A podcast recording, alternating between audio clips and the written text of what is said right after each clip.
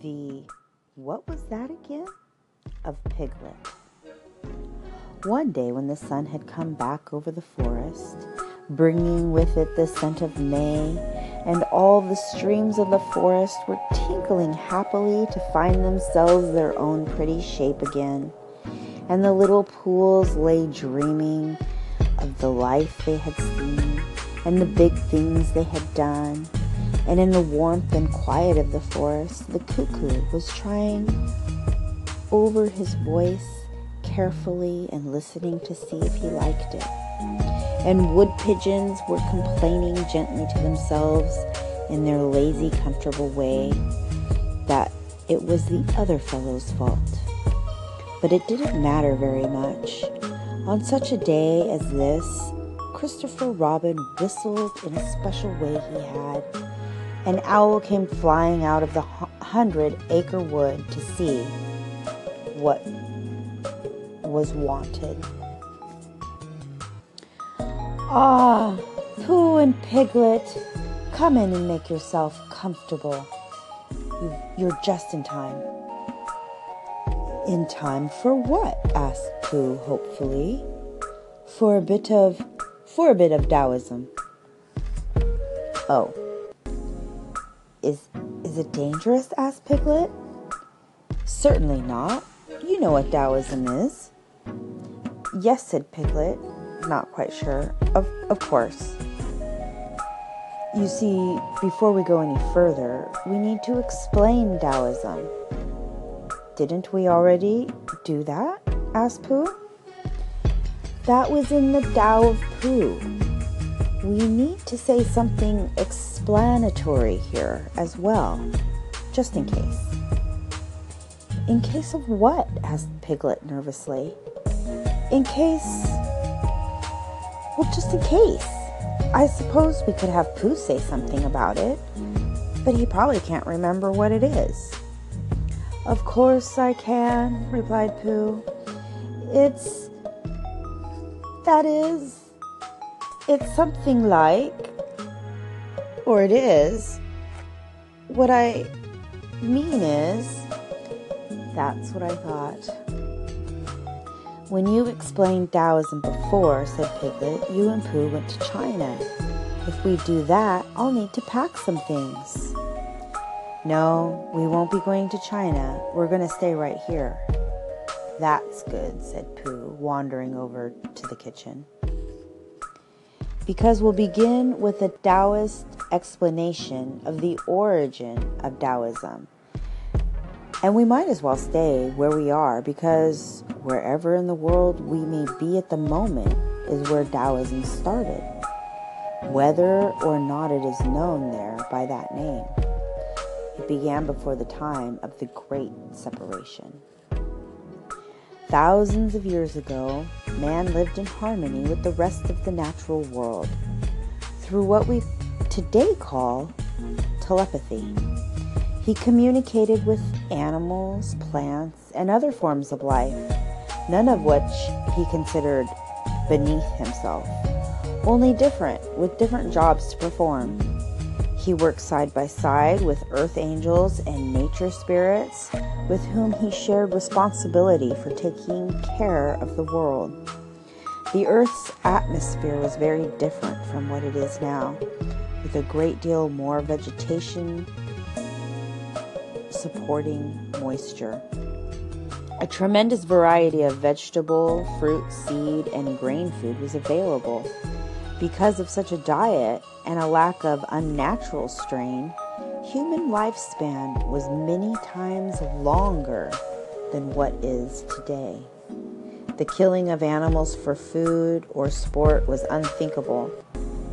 Man lived at peace with himself and the various life forms whom he considered his teachers and friends. But gradually at first, and then with increasing intensity, man's ego began to grow and assert itself. Finally, after it had caused many unpleasant incidents, the consensus was reached that man should go out into the world alone to learn a necessary lesson. The connections were broken. on his own, feeling alienated from the world he had been created from, cut off from the full extent of its abundance, man was no longer happy. He began to search for happiness he had lost. When he found something that reminded him of it, he tried to possess it and accumulate more, thereby introducing stress into his life. But searching for lasting happiness and accumulating temporary substitutes for it brought him no satisfaction.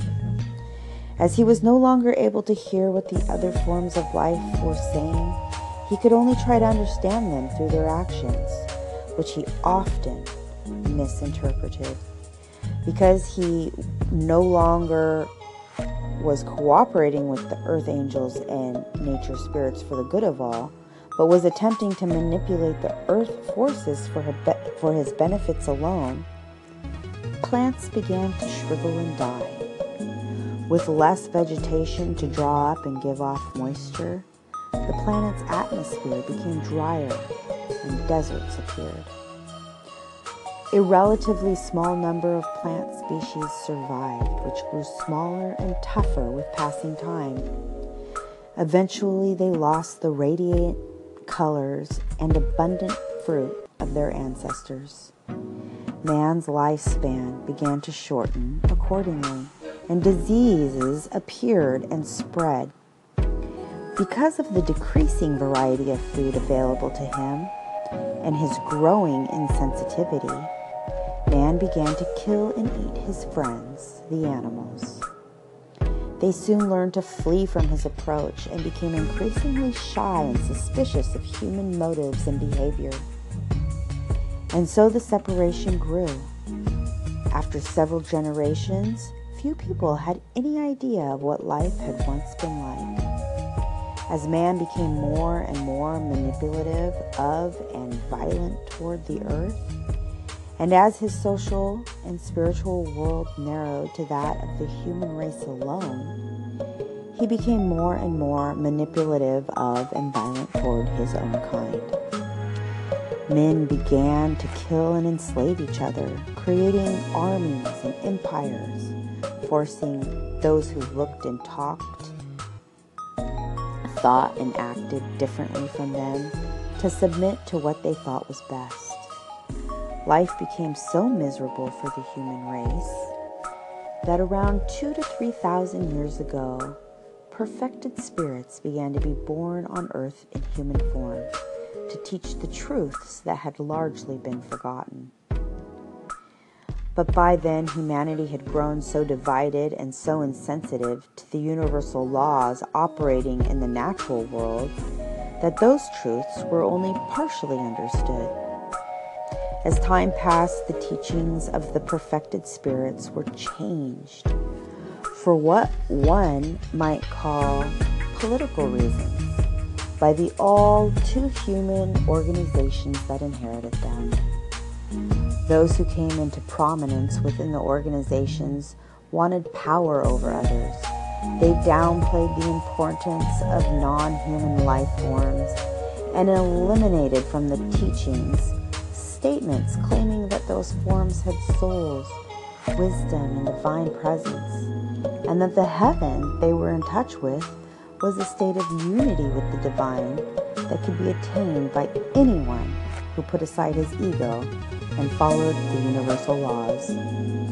The power hungry wanted their followers to believe that heaven was a place to which some people, and only people, went after death. A place that could be reached by those who had the approval of their organizations.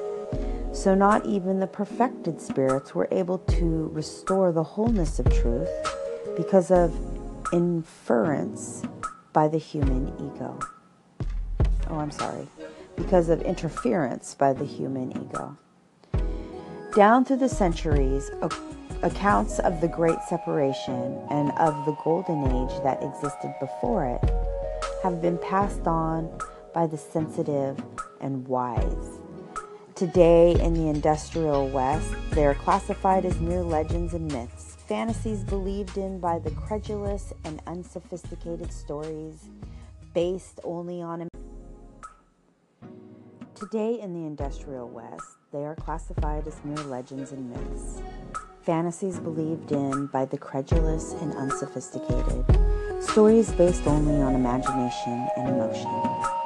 Despite the fact that quite a few people have seen and communicated with earth angels and, na- and nature spirits, and that more than one spiritual community has grown luscious fruits and vegetables by cooperating with them and following their instructions.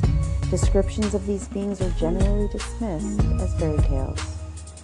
And although colored and simplified accounts of the great separation can be found in the holy books of the world's religious of the world's religions, it is doubtful that many followers of those religions strongly believe in them. However, a number of pre separation skills, beliefs, and practices have been preserved. On the North American continent, they are passed on in some of what remains of native teachings, those of the quote unquote Indians. In Europe, they have largely died out, but traces of their influence can still be seen in such comparatively recent phenomena as stone circles and the marking of ley lines called dragon veins by the Chinese, channels along which earth energy is concentrated. In Tibet, until the communist invasion, ancient ways were preserved in Tibetan Buddhism, many of the secrets and practices of which predated Buddhism by thousands of years. In Japan, they could be found in some of the rituals and beliefs of the Shinto or the Spirit Way folk religious religion. Excuse me. In China, they've been passed on through Taoism, and despite violent opposition from China's communist government, they continue to be passed on today. Briefly, Taoism is a way of living in harmony with Tao, the way of the universe the character of which is revealed in the workings of the natural world. Taoism could be called either a philosophy or religion, or neither, since in its various forms it does not match up with Western ideas or definitions of either one. In China, Taoism is what might be called the counterbalance of Confucianism the codified, ritualized teachings of, Kung Fu or Master Kung, better known in the West as Confucius. Although Confucianism is not a religion in the Western sense, it could be said to bear a certain resemblance to puritanical Christianity in its man centered nature ignoring outlook. Its emphasis on rigid conformity and its authoritarian, no nonsense attitude towards life. Confucianism concerns itself mostly with human relations, with social and political rules and hierarchies. Its major contributions have been in the areas of government, business, clan and family relations, and ancestor reverence. Its most vital principles are righteousness, propriety, benevolence, loyalty, good faith, duty, and justice. Briefly stated, Confucianism deals with the individual's place within the group. In contrast, Taoism deals primarily with the individual's relationship to the world Taoism's contributions have been mostly scientific, artistic, and spiritual. From Taoism came Chinese science, medicine, gardening, landscape, painting, and nature poetry. Its key, key principles are natural simplicity, effortless action, spontaneity, and compassion. The most easily noticed difference between Confucianism and Taoism is emotional, a difference in feeling. Com- Confucianism is stern, regimented, patriarchal, often severe. Taoism is happy, gentle, childlike, and serene, like its favorite symbol, that of the flowing water.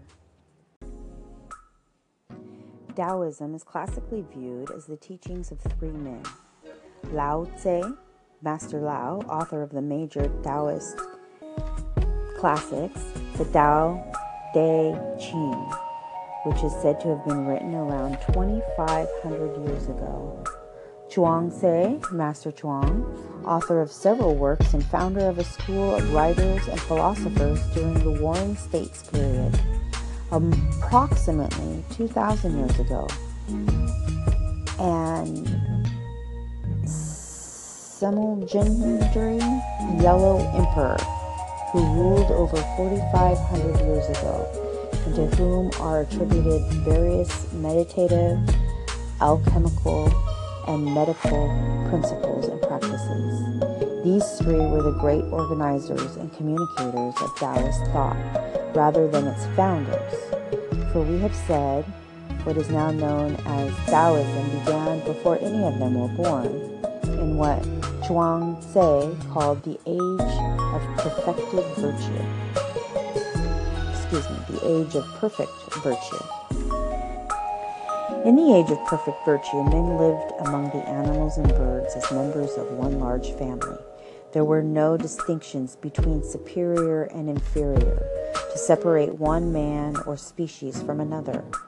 All retained their natural virtue and lived in the state of pure simplicity. In the age of perfect virtue, wisdom and ability were not singled out as extraordinary. The wise were seen merely as higher branches on humanity's tree, growing a little closer to the sun. People behaved correctly without knowing that to be righteous and propriety. Righteousness and propriety. They loved and respected each other without calling that benevolence. They were faithful and honest without considering that to be loyalty. They kept their word without thinking of good faith. In their everyday conduct, they helped and employed each other without considering duty. They did not concern themselves with justice, as there was no injustice. Living in harmony with themselves, each other, and the world, their actions left no trace, and so we have no physical record of their existence. Ever since the Great Separation, Taoists have concerned themselves with attaining the state of perfect virtue through discarding whatever prevents harmony with Tao. With the mention of virtue, we come to an explanation of the title of this book. I wondered when you were going to get around to that, said Piglet. So did I. But anyway, first of all, we'd better explain that the Chinese character Te, as in the Te of Piglet, is pronounced day, more or less. If you want to be particular, you can put a bit of an R sound at the end. There, there, there. I, have never said it that way. Excuse me. if you want to be even more particular, you can pronounce it halfway between there and there. And if you want to be more particular than that, interrupted Eeyore, you can take a correspondence course. Oh, Eeyore, I didn't know you were here. I thought you were out in your swamp. Since you were being particular about things, said Eeyore, it's a bog. B O G. Yes, I was there. Then I made the mistake of coming here. And now, having heard all I care to of this, I shall return. Oh, don't let us detain you. So much for explanations, muttered Eeyore on his way out the door. Eeyore's that way, isn't he? said Piglet. Not all the time, I said. Occasionally he's worse. As we were saying, Te is pronounced day. In classic Chinese, it is written in two ways. The first joins the character for upright to the character for heart. Its meaning is virtue. The second way adds the character for left foot, which in Chinese signifies stepping out. Its meaning is virtue in action. Stay is not, as its English language equivalent suggests, a one size fits all sort of goodness or admired behavior that can be recognized as essentially the same no matter who possesses it. It is instead a quality of special character, spiritual strength, or hidden potential unique to the individual, something that comes from the inner nature of things, and something, we might add, that the individual who possesses it may be quite unaware of, as is in the case with Piglet through most of the Pooh's stories. In this book, we are concerned with the transformation of virtue into virtue that steps out. And Piglet, we believe, is the Pooh animal best suited to demonstrate the process. Because in Pooh stories, it is Piglet, and only Piglet, who undergoes just such a transformation.